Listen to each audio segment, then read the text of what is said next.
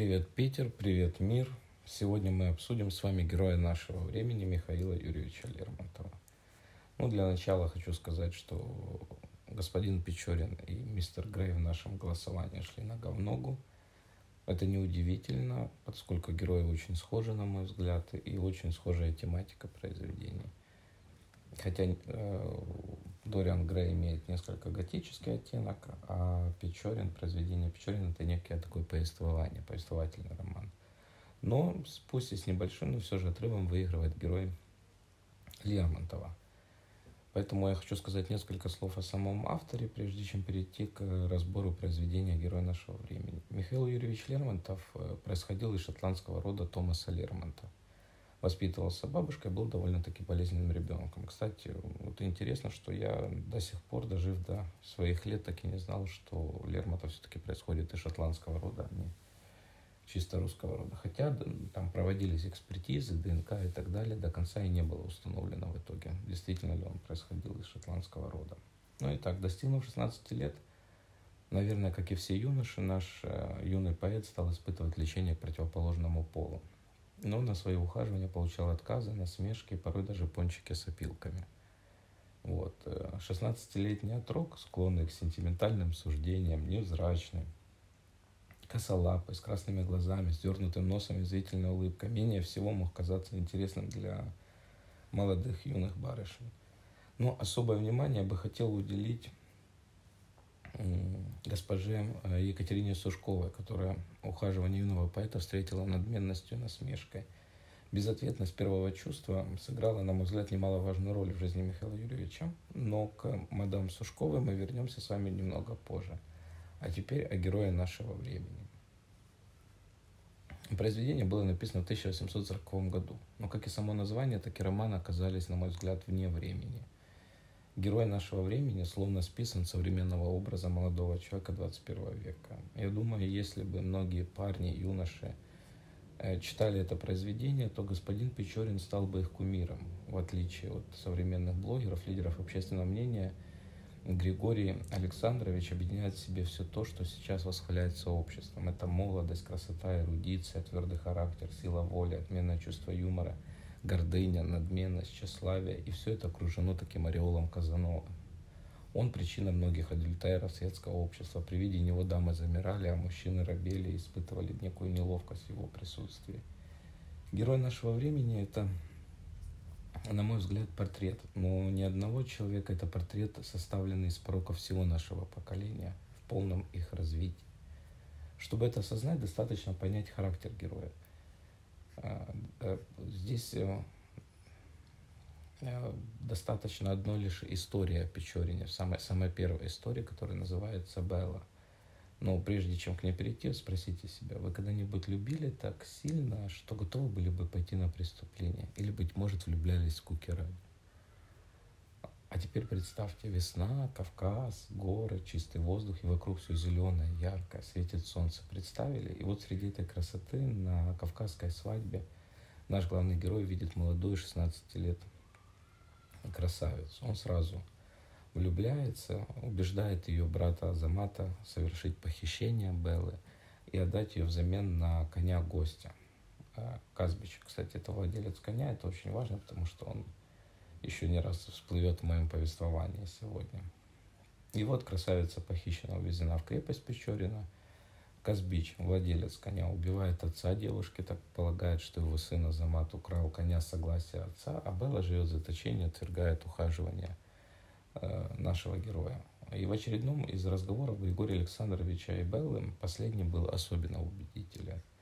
«Послушай моя Перри», — говорил он, — «ведь ты знаешь, что рано или поздно ты должна быть моей.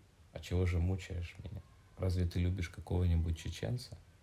Или твоя вера запрещает тебе любить меня? Поверь, говорит Печорин, Аллах для всех племен один и тот же. И если Он мне позволяет любить тебя, а чего же запретить тебе платить мне взаимностью? Красивые слова, не правда ли?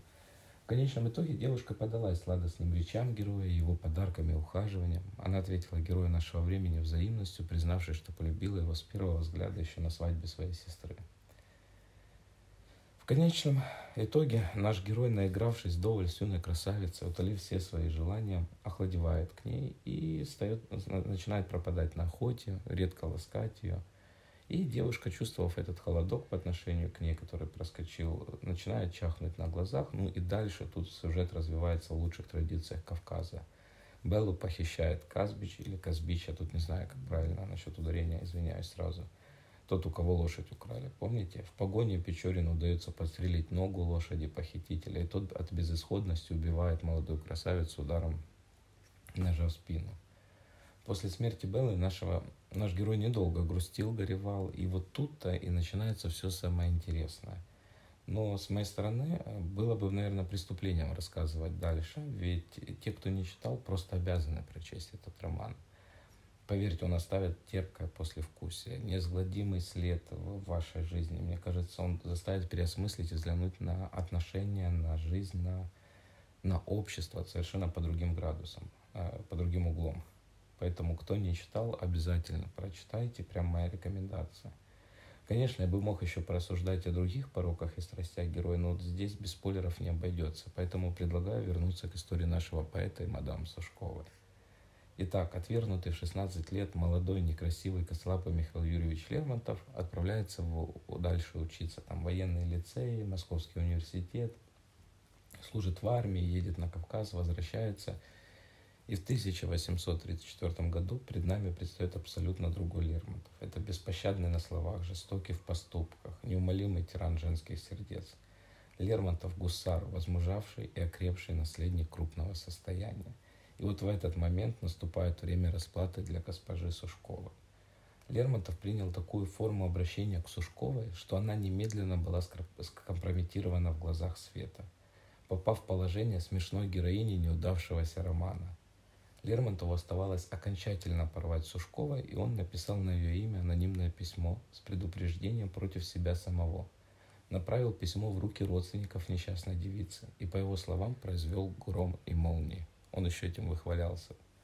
Потом при встрече жертвы он разыграл роль изумленного, огорченного рыцаря, такого некого Дон Кихота, рыцаря печального образа.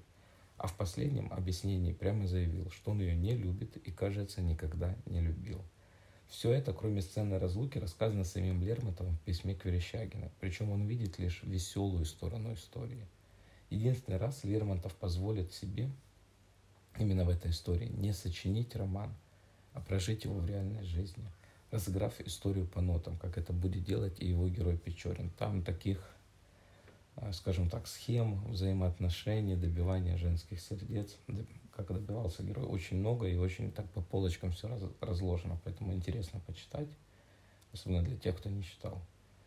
Но, увы, Лермонтов прожил недолго. Был застрелен в 1841 году. Это ровно через год после того, как вышел роман герой нашего времени. После его смерти император Николай I отозвался об этом так. Господа, получено известие, что тот, кто мог заменить нам Пушкина, убит. Конечно, у каждого, кто читал, будет свой взгляд на Печорина, на роман и на поэта его написавшего. Но есть две вещи, в которых мы можем быть точно уверены. Но во время разговора и философских споров Печорина и доктора последний сказал, «Я уверен только в том, что рано или поздно в одно прекрасное утро я умру.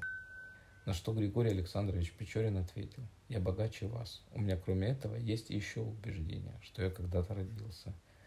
От себя я добавлю, что я богаче еще на одну вещь. Я уверен, что есть любовь. Поэтому всем любви, хороших выходных, приятного вечера. Ну и, конечно, делитесь в комментариях своими мыслями о романе, главном герое и об авторе. Всем хорошего вечера.